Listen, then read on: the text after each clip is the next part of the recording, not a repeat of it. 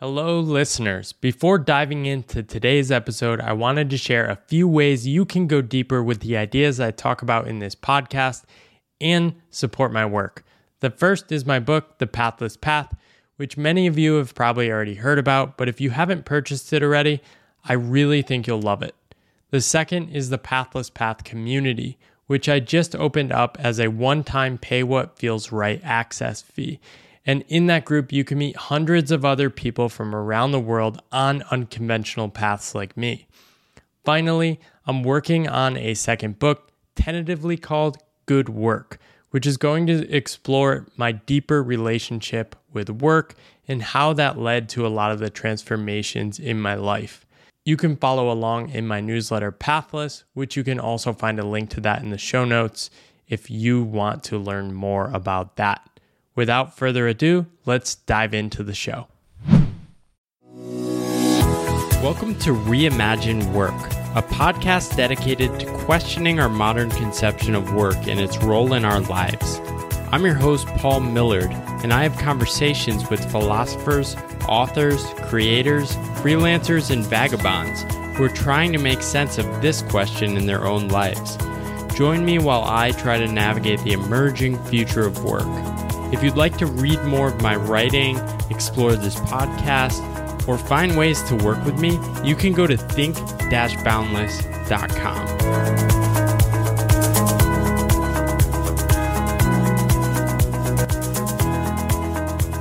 Today, I'm having a conversation with Heather McGowan, who is deeply curious about the disruptive changes happening in education, work, and society. I am really excited to talk to her, mostly because she is one of the deepest thinkers. And when I say deep, she really writes in a truly thoughtful way and reads all the reports to go deep on what a lot of people are talking about is the future of work. She's a speaker, writer, and advisor to leaders on these topics. Welcome to the podcast, Heather. Oh, thank you so much for having me. It's my, my pleasure to be here with you today, and I look forward to our little journey this morning. Fantastic. So there's so much I'm excited to talk to you about. I'm really just impressed with the depth of your research in so many areas. And I'm curious how you started thinking about yourself as somebody that was interested in so many perspectives and fields. And you started as a student in RISD, Rhode Island School of Design, uh, school that's pretty well known for interdisciplinary thinking. How did that experience as a student shape you early on? Yeah, I think that's a really important distinction, and I probably every road points back to to RISD um, for my successes in many regards, as well as Babson, but RISD in particular because as I watch, I have nieces in university now, and I've advised university presidents, so I've been president, so I've been in the academic environment as an adult for about a decade, and what really strikes me is this idea that people have to pick a future professional self. So you're asking somebody at the age of 17 or 18 to decide what they want to be when they grow up, invest tons of money and really debt uh, over four and sometimes six years to become that person based upon what they've been exposed to in high school. And really, that comes down to a lot of issues of social mobility. Because if your father's a lawyer and your mother's a doctor, or if your father's a janitor and your mother's a, a, kitchen help person, that sort of shapes your view of who you might be in the future and that really limits your trajectory. So we're seeing a lot of uh, smaller universities um, that first generation college students go to that are very focused on that future professional self. So people get locked into this idea that I need to pick a good major, I can't take anything outside of my major, and it locks them into this this type of thinking that's really a trap. Now, my experience going to RISD is um, my major was industrial design, which is really product design, design thinking, anything mass produced. And when you get trained in that type of education, you're not trained to be anything other than to are you uh, ask yourself are you asking the right question? Uh, where do you look for expertise? So it's a beginner's mind all the time. It's a constant learning. So my first professional job for example i designed uh, baby products i was not a parent i had not spent much time around babies i didn't know the issues but i had to learn them and then my second professional job is I designed athletic footwear for Wilson Sporting Goods in tennis. I hadn't played tennis much in my life, but I was designing tennis shoes for professionals. I had to learn what that was all about. I had to learn the manufacturing process. I had to learn the sport. I had to learn the biomechanics. So there was something about that education that taught you that you're going to learn for the rest of your life. You're always going to defer to other fields of expertise. You're going to have to synthesize a lot of information. You're going to have to focus on who you're creating value for and figure out what they really need. And that is probably the best training you can find for the future of work. Did you find that you and a lot of your peers from RISD were taking those same principles to both designing your life and career? Bill Burnett at uh, Stanford, they've created a whole book out of this, right? Taking design principles yeah. for designing your life. But wondering if you've seen uh, some of those things play out with you and some of your peers. Um, I have. I don't think it's a mistake that Airbnb was designed by two RISD grads who had no experience in the hotel industry. And I think John Maeda, after leaving his presidency at RISD, tried to make that argument out in the venture capital community, like put a designer on every venture-backed startup because they're going to focus on the user. They're going to ask, are we asking the right questions? And they're going to constantly look for what they don't know. Um, so I see it certainly um, in the startup world, and I expect to see a lot more of it in the future work. Um, my peers have gone all over the place. Many of them went because I graduated in '93, so the web was just coming out. So many went into the web and usability fields because that was just like you know the wild west. Um, others went into things like kitchen design and architecture. Others went into highly conceptual stuff. So they're all over the place now. Um, it's really cool to watch. So you say the future of work is learning and adapting and not just learning X skills or acquiring specific knowledge. So how do you define learning as you're thinking about it now, both in your own path and for other people to think about? Sure. So learning is essentially figuring out something you didn't know before. So when you look at most of our work structures, how often are we encouraged to say, I was wrong or I don't know? Just about never. So, if you want an organization to be more innovative and to ask the right questions and to find the new horizons, they have to be able to be vulnerable. Like Brene Brown has this whole thing on vulnerability being the heart of creativity, and I think she's spot on about that. Um, they also have to be willing to say, um, I, I might be wrong about this or I was wrong about that. Um, there's this talk about fail fast, fail early and fail often, but they don't really mean it because you can't fail if you um, already know and you're always right. So the process of learning is is sort of this beginner's mind saying, I don't even know what the question is I'm trying to find the answer to, but I want to find out. Curiosity is at the root of that, and it it takes a certain self confidence to say, I am a professional and you should pay me, but I don't know the answer and I want to find it. And that's a space that I probably got comfortable being at because of my training at RISD. Um, but it's a, it's afforded me a wonderful career where I think other people are stuck trying to make sure they know the right answers to a rapidly changing world. Well, and I think you read about this in school. We're taught like I mean, I just think back to my own experience. You're you do a three page paper, double spaced about topic X, right? If you write about topic Y and if it's a good paper, it's still an F, right? Right. Right. but in the working right. world, that weird topic that you're curious about, it might actually lead to something. That's actually what you want people to do. Um, so, what are you seeing in terms of schools thinking about this? Are schools starting to shift, or is it just some of the schools? Um, not certainly not enough of them. I mean, we're so focused on proving learning, and the only way we can prove learning is to codify and transfer some set of existing knowledge, download it into a new human, and then test to see if it was downloaded correctly. That does not prepare that human to go out into the world where they don't know the questions, the language isn't, you know, the, the knowledge isn't codified and the skills are unknown. So I think our whole kind of we've got to prove learning with standardized tests and stuff has really put us in a in a pretty horrible trap. It's not to say that fundamental literacies and foundational knowledge are not important, but we have to balance it out. Um, I recently wrote an article in Forbes of called "What uh, What if the future work starts with high school," and I put it out there. And at the bottom of it, I asked people to tweet or share otherwise on social media examples beyond the three or four examples I had in the article.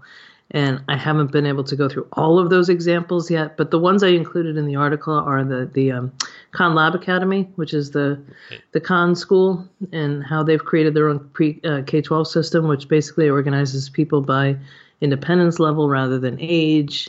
They work through competencies, so you make sure you have those foundational literacies, literacies and fundamental knowledge. Everybody has a passion project, so that's their paper why, uh, paper on subject why. Everybody is a teacher as well as a learner, so you get that a responsibility of agency sort of reinforced, and your your own learning becomes better when you can teach somebody else, and it sets up this expectation of lifelong learning that I think is really fabulous. Yeah. So you worked at Becker College and Philadelphia. It was a Philadelphia University. Yes, it was Philadelphia University at the time. It has since merged with Thomas Jefferson University, and the combined entity is called Jefferson. Yeah, I found it fascinating that just these type of schools are the ones that are really thinking about it. it. I imagine it has to do with what you were saying before. They have a lot of first gen students, right, who are really just trying to figure out how to uh, adapt to this world. But um, maybe you could tell us a little bit about your work with Becker and the agile mindset they're using to frame all their programs, which I think is still very different than what a lot of universities are doing. Yeah, I think in both of those instances, it was Philly U at the time, and now it's Jefferson, and, and as well as Becker. Um, they both felt the burning platform. You know, um, if you t- slice up higher education, the elite institutions are protected by an, uh, a moat called endowment. They right. don't have to change. They can simply be a sorting process to connect the best and brightest, uh, or families who come from money, whatever the instance may be. And then the the the state schools are going through their own process, and the bigger schools may be protected by scale. The smaller privates have to figure out how to be unique, or they won't be a business. So, what Philly U had figured out, what my charge there was when I started working for uh, Steve Spinelli, who's now president of Babson, and who was one of the founders of Jiffy Lube, is he came into it as an entrepreneur, came into it very differently. He said, I want to rethink higher education. I want to figure out what liberal and professional education is for the 21st century. And there we created a new college. We we took six schools and turned them into three integrated colleges. One of those colleges explicitly focused on innovation. We um, combined 18 different undergraduate majors in a core curriculum that taught people transdisciplinarity skills, taught people design thinking, systems thinking, biomimicry, and business models. So they had a foundation that will allow them to orient in their professions and with each other. Um, and then when it came to Becker, which I did after that, Becker was organized into paraprofessional and professional programs, so things like veterinary technology and nursing and computer game design. Very um, students came in with a very set idea of I'm going to be an X and I can't take anything outside of X.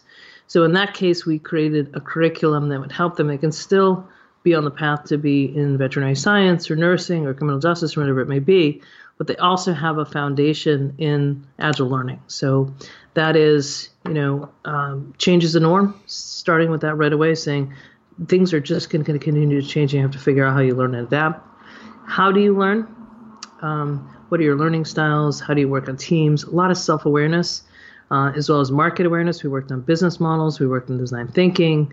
Um, so we kind of integrated a lot of the things I had done at Philly U, but more specifically to the paraprofessional program. So the agile mindset is adaptability, learning agility, awareness, which is market awareness and self awareness. And then the real core of it is agency, that learning is going to be your responsibility for life. Yeah. And how do you, how do you develop that skill of the mindset of learning is going to be your responsibility for life? Um, some of it is just being really explicit about how the world's changing around you, which I think most universities are not talking about sufficiently enough, from my perspective.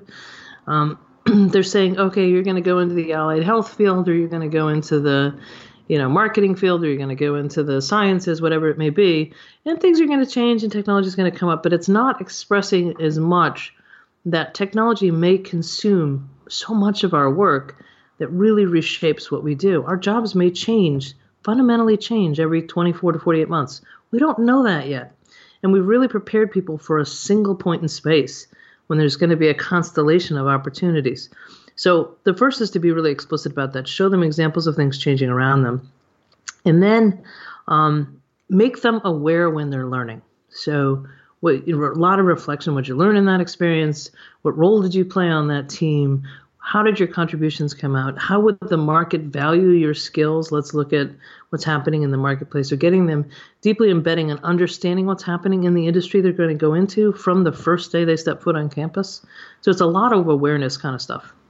Were you seeing at all a tension between almost moving more towards work from the academy, saying, okay, our role here is to get people employed and losing touch with the liberal arts tradition? Are you seeing this shift in work as a way for the universities to say, okay, maybe we've lost a little touch here with this liberal arts tr- tradition of kind of raising good citizens? How do you, how are you seeing that play out? I actually think it went way too far towards just workforce prep. Yeah. Um, we we massified higher education between 1960 and the late 1990s, which means we doubled the number of institutions in the U.S. A lot of it was the community college system, but every junior college turned into a four-year institution, and every four-year institution became a university by offering graduate programs. So we swelled all these number of institutions because we said everybody's going to go to college. That isn't necessarily true, and it's not necessarily necessary, and it's not necessarily the right path.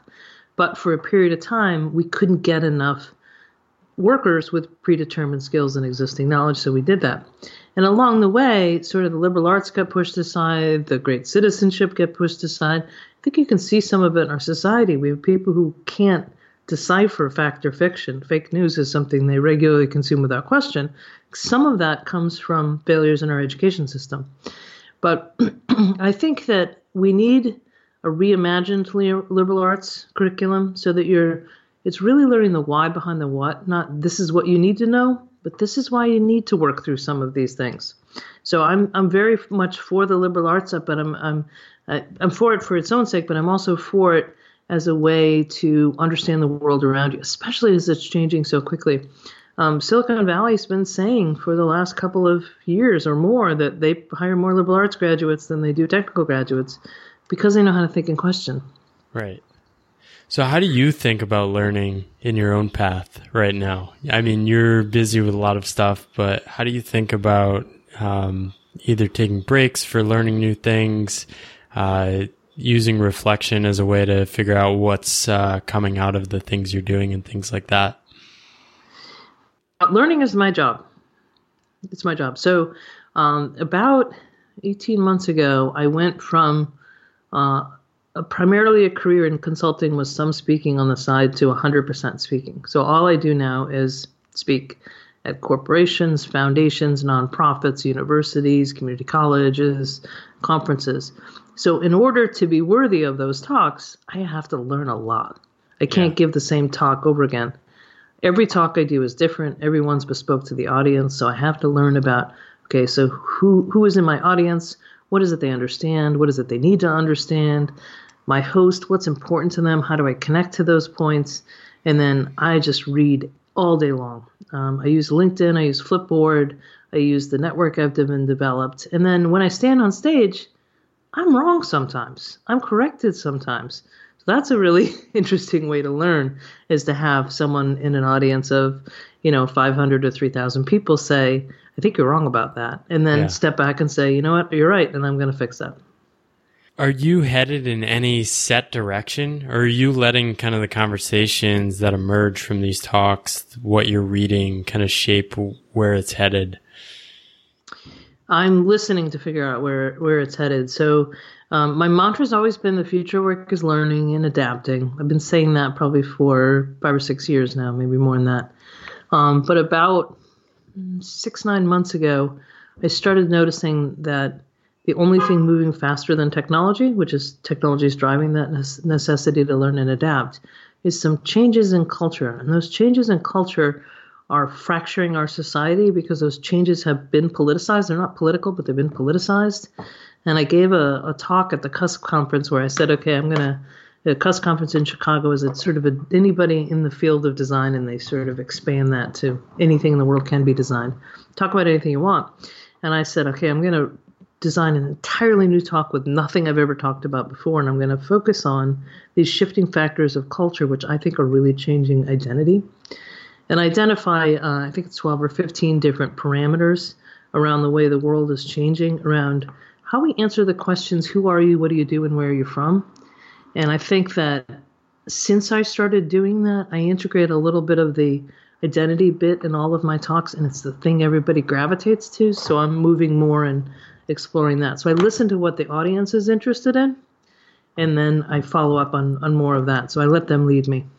Yeah, it. I mean, in a lot of my research, it definitely seems like our identities, especially in the U.S., as workers, especially for people who are uh, maybe more professional class, it's become really central to who we are, and mm-hmm. at the loss of some other things, right? Um, a lot of local communities that just aren't as connected anymore.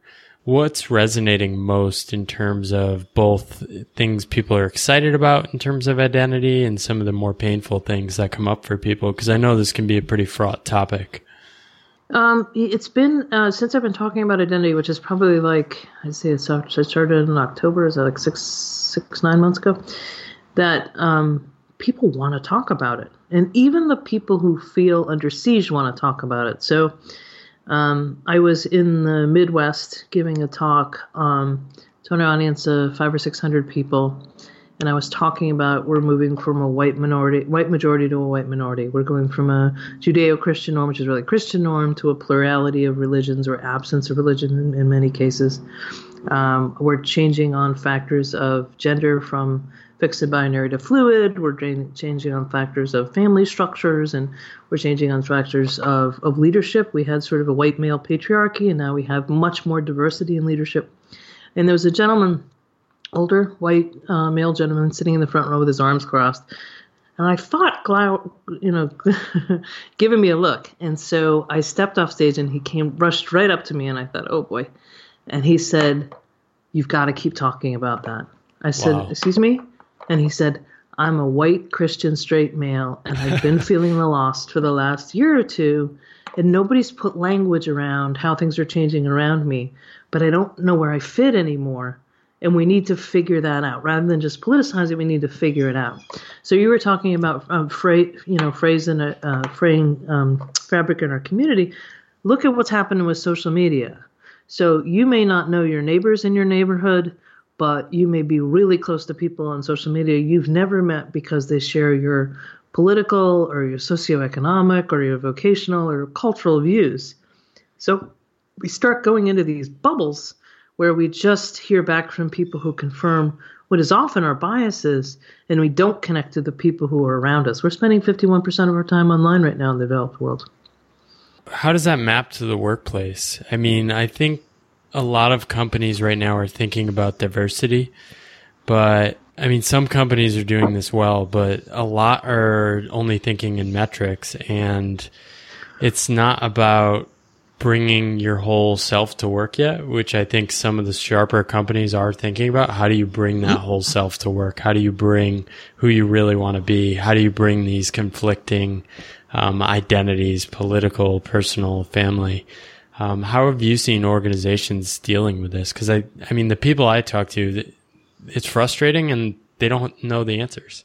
Yeah, I mean, we're we're particularly divided politically right now, and so we can't have those conversations at work, and, and that makes sense. And I have to right. dance around that when I'm giving a talk because I'll get close to a perspective on a subject, and I've got to, you know, kind of skip backwards so that I make sure that I'm not making, I'm not, I'm not revealing a, a political view because it's not really relevant often in what I'm right. doing. But um, one of the things I think is really interesting is we've created these technology tools, and they're just tools. And we started with hand tools. Now we have tools that have actual intelligence in them. And this artificial cognition, as we start forming teams and giving these tools tasks to run autonomously, the answers we're getting back seem to be surprising us because we've found that if most AI teams are white males, which is which is which is what it's been, it comes back with all these funky answers where it rejects diversity or it misclassifies something. And so our technology tools have given us a vision into it's a window to ourselves that for some reason we haven't seen before. So I think the tools are going to dictate more diversity in a way we probably should have done on our own, but however we get there. And then, so that's on the on the tool side because I think that's a really interesting window. Um, and then on the other side is that studies have started showing over the last several years that you know if you have diversity in your senior management, your financial returns are superior. If you've got at least one women female board member, you're diverse, your financial returns are superior. And it's not because minority character, uh, uh, um, minority employees are superior or female support employees are superior. What it is is that you have to check your blind spots. So if white females were the norm, then we'd be talking about why we need more white males. Or if African American people were the norm, we'd have to talk about why we need more white people. It's just we started with white males. Now we need to add diversity because it requires us to deal in facts as opposed to assumptions. It requires us to check our blind spots because the more perspectives you have, the fewer blind spots you have. And I think that's where you get better innovation, superior financial returns, better fabric in your company. Well, it's a fascinating point around the technology. And I think a lot of times the technology, it gives us answers that just confirm our biases, right? And then when we control the information, we can control what we want to see, right? But this is giving us those surprising answers.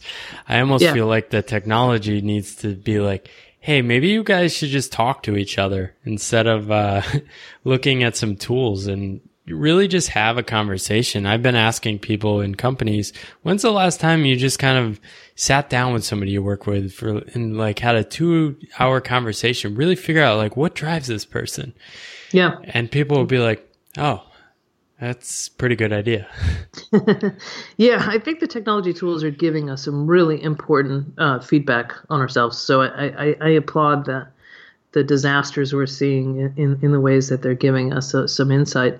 Um, but the human connections are a really good point. So if when we move from the second to the third industrial revolution, in that whole process, we made the human worker a depersonalized unit of productivity the more and more we could just measure them by output to the extent we could do that and we depersonalize them so we don't want to hear about your dog or your cat or your husband or your wife or your kids or your home life or your views or what you care about just keep working like don't chit chat don't connect as humans and in that process the human became more and more disengaged so gallup's research on this is it's costing us 450 to 550 billion a year because so many of us are actively disengaged. They looked into the change from primary school to high school. Students are 74% of students are engaged in fifth grade, but only 32% are by the time they're seniors in high school. Wow. So we're we're just pounding all the curiosity and humanness and the real raw energy that comes from motivation and being engaged out of students before they even reach the age of 20. Then we put them in the workforce and it gets worse. So as technology can take over more of what's routine and predictable, and humans can be liberated, I think if we focus on what humans do best, we start connecting to humans and lighting the fire in a human by connecting to what their motivational purpose is, which is the driver behind agency and learning, we're going to see this huge boom in, in work. I think we're on the wrong track right now because we're still measuring productivity in humans, but I am optimistic. This is what makes me optimistic about the future of work. Yeah, I think I share some of that optimism too. I was thinking about this point before our call because you write a lot about atomization mm-hmm. of work, which I think loosely means work's being broken up into smaller tasks. Right. And other people have written about this. You could also call it specialization. Mm-hmm. And I think the downside of this, I mean, it's great for like running a firm. You can run it more efficiently. You can be more profitable. People can specialize and become domain experts. But what happens is people become abstracted from the work or don't really know what the connection is to the neighbor sitting next door who is managing some report there on other random report. So I think when we're in this awkward period where people are still doing some of these jobs that have been atomized, right? That might be done by computers in the, the future. And it's just a lot of frustration in the workforce now. And then on the other hand, freelancers, like I'm out here, I can take all these what you would call atoms, right? Work type A, work type B, work tool C, all these things, and kind of build a pretty interesting uh, creative life for myself. But it's not really possible for a lot of people, especially in large organizations. Yeah, I mean, my original theory on atomization was it was the the last human step towards automation. So it yeah. was the piece you could break apart and it could be done in isolation anywhere on the world, probably to the lowest cost provider. Um, and then, as it was understood more through the atomization process, it would then be able to be codified and then be automated. I don't know that that's always true, but one of the things I think that's happened along the way is in our obsession to drive more productivity out of an existing business model, we shed as much as we can atomization in what's available to automation. That makes it more efficient, and that makes a business model that would otherwise be broken still relevant. But what happens along the way, both to the organization that's running out that business model and to the workers who are doing that atomized work, is we are only paying attention to the explicit knowledge, which is a small percentage of work. So we know how to do what we know how to do. We know how a cheaper way to get done what we know how to do. But that leaves the whole field of things we could potentially do right. in an organization, either in a new business model or in that whole workforce now that you don't have in the organization to have those serendipitous collaborations that launch a new product or service line. They're now off spinning on their own we need to figure out if, if, if every company is going to become a platform, how is it that we capture some of that tacit knowledge um, in individuals, uh, in in capture it back into work? And I think for individuals, there's so much learning that takes place around the atomized work. So you as a worker, how do you replenish yourself? How do you say, okay, I did that task or that series of tasks? And sometimes the things you do in one task inform tasks somewhere else. So you are learning, right. you are improving across things, but you're somebody's missing the massive output of of tacit knowledge that you've developed. And if you can figure out, I mean, I've figured out how to use it as a speaker, so I have figured out a way to capture it. But I think a lot of people will miss that real premium of the knowledge they've developed. Yeah, so maybe you can. I mean, I I'm happy to share a definition, but uh, tacit knowledge. I think this is something surprisingly number of people don't fully understand. Right, this is almost like the hidden secret sauce of human potential, yeah. and it's it's really it kind of describes like your your parent who makes this homemade recipe that is just perfect when they make it. Right, there's no yeah. way to really capture that essence um, and no way for them to even explain how they do it. Um, right. This is kind of the secret of, or the way to measure what you learn, but we can't really measure it. Um, so maybe you could say a little bit more about uh, tacit knowledge and what the major problem is of basically matching those, uh, matching that knowledge to work people can actually do. Sure. So explicit knowledge is is something you can explain in such a way that it can be broken off and atomized, and most right. often it can also be automated. And it's also when you look at school, explicit knowledge is the stuff we can test you on because here's the information, you spit it back to us in the right order. That's correct. We all understand what it is. Tacit knowledge is harder to get your hands around. It's things like recipes where there's there's sort of something that happens in the process that you can't exactly describe. Um, innovation is a, is a tacit experience because you don't know where it's going and you're not sure what element made it possible or magical. And I think that there's a, so much of, of tacit knowledge in work that we don't even know what percentage is, but I'm going to guess it's probably north of 50% of work is tacit. And we just don't have any idea how to capture that. So we're we're atomizing as much as we can, and in, in learning, we're we're standardized testing as much as we can. So we get our answer on that explicit stuff, and that's the stuff we'll be able to automate. And there's some forms of emerging technology that can spit out some sort of tacit knowledge, but it's up to the human to make meaning out of that. And I think that it's a difficult thing to describe, but it's a really important thing to start to understand. Yeah, so maybe talk a little bit about some of the tacit knowledge of you using that as a speaker, what what are some of the things you've realized maybe pieces that emerged over the years that kind of came together and uh, enabled you? I think one of your pieces is being like brilliant at creating PowerPoint frameworks. and probably all these other pieces that are coming together that you can combine in such a way that's uniquely you. Yeah, so if you t- take like one of my talks, they're usually like um, 25 minutes to 35 minutes long, you could probably take that talk and say, here's the pilot data that was in that talk. Right. That was the data that either I said or I made reference to or which was included. That's the explicit knowledge in the talk. Tacit knowledge is how do I synthesize that data and show a picture of it in such a way that somebody understands something they didn't understand before and understands where they fit in it and what to do about it. Because I think one of the greatest challenges of the future of work, and one of the things that I've I think found some success in, is people are just completely freaked out and overwhelmed.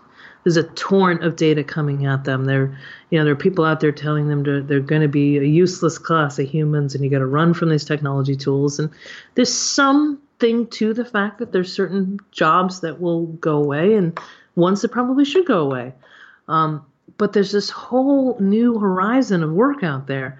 But in order to understand where you play in it, you have to understand these huge tectonic shifts taking place.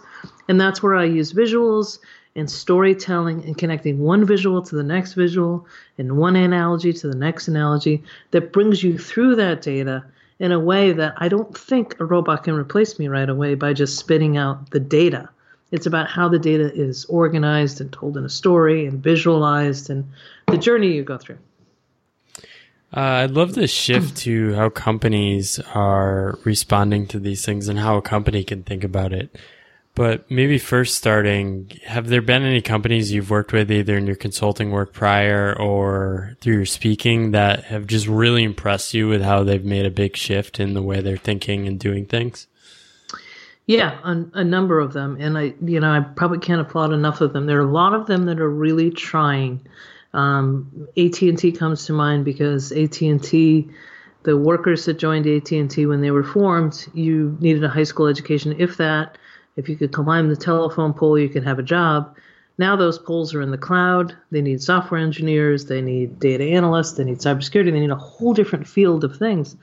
And so they took their 250,000 person workforce and developed training programs to help people adapt. And they started by saying, not here's the job and you should fit into that job. They said, here's an assessment of your skills and interests and here are all the potential jobs you could do. Now, along the way, here are the things you need to learn to move from job A to B, C, or D. And then they say, job B, C, or D, this is this is the outlook for that job. So it's not a one-time retraining. They make it very clear the next job you may move into may last five years, seven years, ten years, and then you're gonna have to be retrained again. So they give that people that real transparency they give them the learning. So I'm really impressed by what they did. And by their own admission, they started that process because they had figured out financially it just would cost less to invest a billion dollars to create the training programs than shed most of their workforce to hire a new workforce. Um, along the way, their engagement has gone through the roof because here's a company that's trying to figure out how to keep you as an employee and keep the tacit knowledge by giving you new explicit knowledge. So that's impressive. Um, Autodesk is a company that makes software that's in many of the things around us. It's software that run movies. It's software that allows us to build buildings. It's software that helps us create products.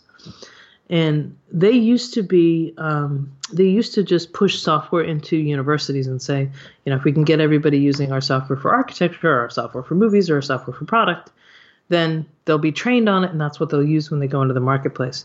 They stepped back from that uh, probably four or five years ago and said, all of our software is free for universities, and we are now in the business of the future of learning things and the future of making things. And that our software enables learning, and learning is part of work. And so that's our new position. So instead of training people to use the tool so that they'll use the tool, they put it out there and said, let me help you learn from and with the tool and our job is to be the handrail of the future that helps you do that. Um, I, I, just think that's incredible. Um, probably many more, but those are those are two that impress me. I love that. As a uh, former engineer in college, we just wanted to play with different softwares, and I, mm-hmm. I remember sitting in a computer lab with people. and We were trying to like break into this software because we couldn't afford it. Right. but we just wanted to use it. And I mean, that makes perfect sense, right? You want to put it in the hands of the people that are actually going to be using it in the workforce. Yeah. What are you thinking about in terms of like your evolution in terms of is it speaking now? I think I think that's actually pretty cool how you've set it up, right? Like you're a driven learner and the speaking kind of enables you to have these stretches where you can go deep and then test it, get feedback and keep learning. Um, how are you thinking about continuing that? Is it is this a good fit for you for a while, or what's energizing it's, you? It's I never would have picked it if somebody yeah. said in high school you got to pick a career and stick to it. This never would have ever been on.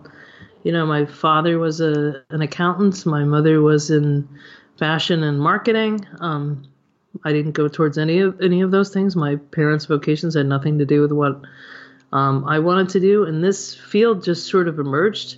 I have to say, I have had a lot of jobs in my life, and I think only one was an advertised job before I became involved. So I took the RISD mantra, and I would go have lunch with people, and they're like, "I have a problem. Maybe you can help me with it." And then a job would form around me, and I think on a macro scale, the speaking has uh, kind of evolved around me and it does give me an opportunity. Basically, people pay me to learn. I mean, I'm in Boston today. I'm off the road for a rare week this week, and that gives me opportunities to do podcast interviews and create new content and do readings. So I go through this intensive period when I'm off the road, and then when I'm on the road, I deliver bespoke messages to different audiences, and I come back and I reflect upon what I need to change for different audiences, where I need to add content what book I need to read next, and there's usually a huge pile by my nightstand. so, yeah, there seems to be almost countless uh, knowledge coming out about the future of work. Some worthwhile, a lot less so. Um, but w- what are some of your big influences right now, or rabbit holes you're diving into?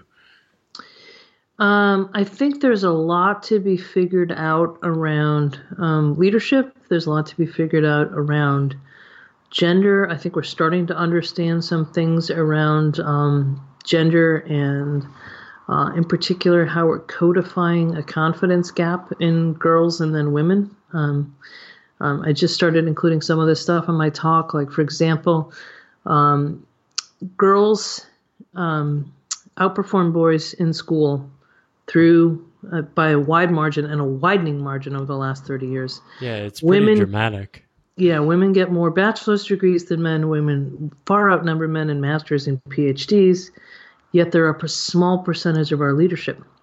Uh, HP did a study that if uh, a, a, new position opens up and you can go for a promotion, a man will do it if he has 60% of the skills, a woman will do it only if she has a full 100%. And then um, Dunning of Dunning Kruger did a study asking women and men um, on their perception and their abilities. He said, I really want to understand the perception versus the competence. So took a, a few thousand men and women and said, here's a simple 10, 10 question scientific reasoning quiz. Before you begin, tell me what you think your competence is in scientific reasoning. And the women came out, I want to say like 5.8 or 6.1 on a scale of 1 to 10. That's how they rated themselves. Men rated themselves about 7.5 they all took the test. When they were done, uh, Dunning said, Okay, your test scores were great, without giving them the results, and said, Would you like to enter them in a competition? 79% of women, men said they would, 49% of women said they would, and their answers were almost identical in score. Wow. So we're we are codifying a confidence gap in women when we really need more women in the workforce. And it's not just a lean in, we have to figure out how we're codifying that and undo that. Um, research by Vivienne Ming, Dr. Vivienne Ming, from uh, she has a PhD from Carnegie Mellon, said, I think there's a tax on being different. She looked at 122 million LinkedIn profiles, narrowed it down to a specific job and a specific gender. She found almost 5,000 Jose's and 7,000 Joes, very similar name, but it gives you a distinct difference on what their ethnic background may be. To work in the same field, which I believe was software engineering or something like that, um, Jose had to have a master's degree, and Joe could do the same job without a bachelor's degree. That's a tax on being different that she estimates costs between five hundred thousand and a million dollars. And it's not just the structural disadvantage that creates; it's a loss of human potential. Right. So I'm hopeful that we correct some of those things, but bringing them to light, like the way we are doing through our technology tools, telling us the importance of diversity, encourages me. As frustrating as that information is, once it becomes explicit, we have to do something about it. I think it forces us to really question some of these things like does a bachelor's degree from X school really matter? Um, I think it, they do matter, but there's a huge but because there's probably a hundred people, like actually probably thousands more globally that have the potential to do such extraordinary things in the world. And that's kind of what motivates me as well. Interesting thing I'm seeing, I do some online courses. Um, most of the people enrolling in these and paying for them are not what you would say the rich countries are. US, Britain, Australia. Um, it's countries like India, Malaysia, Saudi mm-hmm. Arabia. And it's really just fascinating. I mean, there's so many people out there that are just taking learning into their own hands and looking at things completely different. And I'm, I find it pretty exciting. I think the more we can widen the access to education for everybody would be better. But at the same time, we've got to come up with a better proxy than just a degree as a barrier to get someone in the workforce. Similarly, past experience, um, as the speed of change uh, accelerates, we're not going to, we're, we're in moonshot phase. You know, we couldn't yeah. hire an experienced moonshot, moonwalker the first time we went to a moon. Um, we're going to be finding that true of many of our jobs. We're going to have to think of different metrics in attracting and evaluating talent. Well, yeah, and I think it comes back to things you were talking about before, right? The reason Joe or Jose uh, from accounting can't adjust to your job in accounting is because the context is completely different and they don't have that tacit knowledge. Mm-hmm. And um, I think when we get smarter about some of those things, uh, we can uh, start ask at least asking the deeper questions and getting to know people. So uh, hopefully share some of your optimism and uh, really appreciate a lot of the work you've done to raise and go deeper around some of these ideas. Is there anywhere you want people to point to or any thoughts you want to leave people with? Um, I think there's a lot of incredible talent out there. Don't overlook it. You know, if your your lens on attracting talent is to create a box called a job, which is an artificial box, and then figure out who best fits that box, that's probably defined by the rearview mirror. And if you look out to your future, um, where are you going to get the best human potential? How are you going to attract it? How are you going to nurture it? How are you going to develop it? It's a completely different lens. And I'm inspired by some of the work that um, Enrique's doing by Hacking HR. He's got an organization that's doing yeah. global summits looking at how can we think about human resources, which is the entry point for talent differently. So I would encourage you to follow Enrique's work in hacking HR. Um, I think there's a lot of people out there to follow. LinkedIn is a great place to connect to learning communities. Um, I put as much stuff as I can on either my LinkedIn profile or my personal website, which is heathermcgowan.com. So if you're listening to this and you got a question or a violent disagreement, because that's an opportunity for me to learn, let me know. Fantastic. I will link everything up and uh, really appreciate your time today. Thank you very much. My pleasure. Thank you for listening to the Reimagine Work podcast. It's been such a fun journey to start this podcast, start getting random feedback from around the world, and to continue to meet and have conversations with such amazing people who really helped me learn and in some ways have started to become my friends. I think a podcast, I've started to push a lot of people to, to create podcasts, can be this hack almost to uh, jump through the hoops of the awkwardness of networking that people don't like actually get down to have a deeper conversation. And I found it's been pretty cool to do that. Um, I want to keep this as basically a fun, creative endeavor. I don't want to have ads. I think there are a lot of ads out there that you can basically just give a coupon code and you get pretty small dollars on the advertising. I've looked into it. Um, I think it's kind of annoying when you're listening to things, though. I think podcast advertising is probably the least bad of any uh, advertising I've seen. Anyway, if you feel compelled to support the podcast, I have a Patreon page. Right now, that is probably the main way to support. So I think for me, asking for contribution or support is really a selfish motive. I'd like to dedicate more of my time to creating, writing, helping people, having these conversations, and just spending a lot more time thinking deeply, reading books, uh, writing about these topics. And if you think that's something worth doing, uh, I'd love to see the show of support. If you have feedback on the podcast, guests you want me to talk to, want to make comments on my monotone voice, you can send them my way. I take any and all comments and just love the support. Uh, thanks so much for the people listening, and let's keep reimagining work.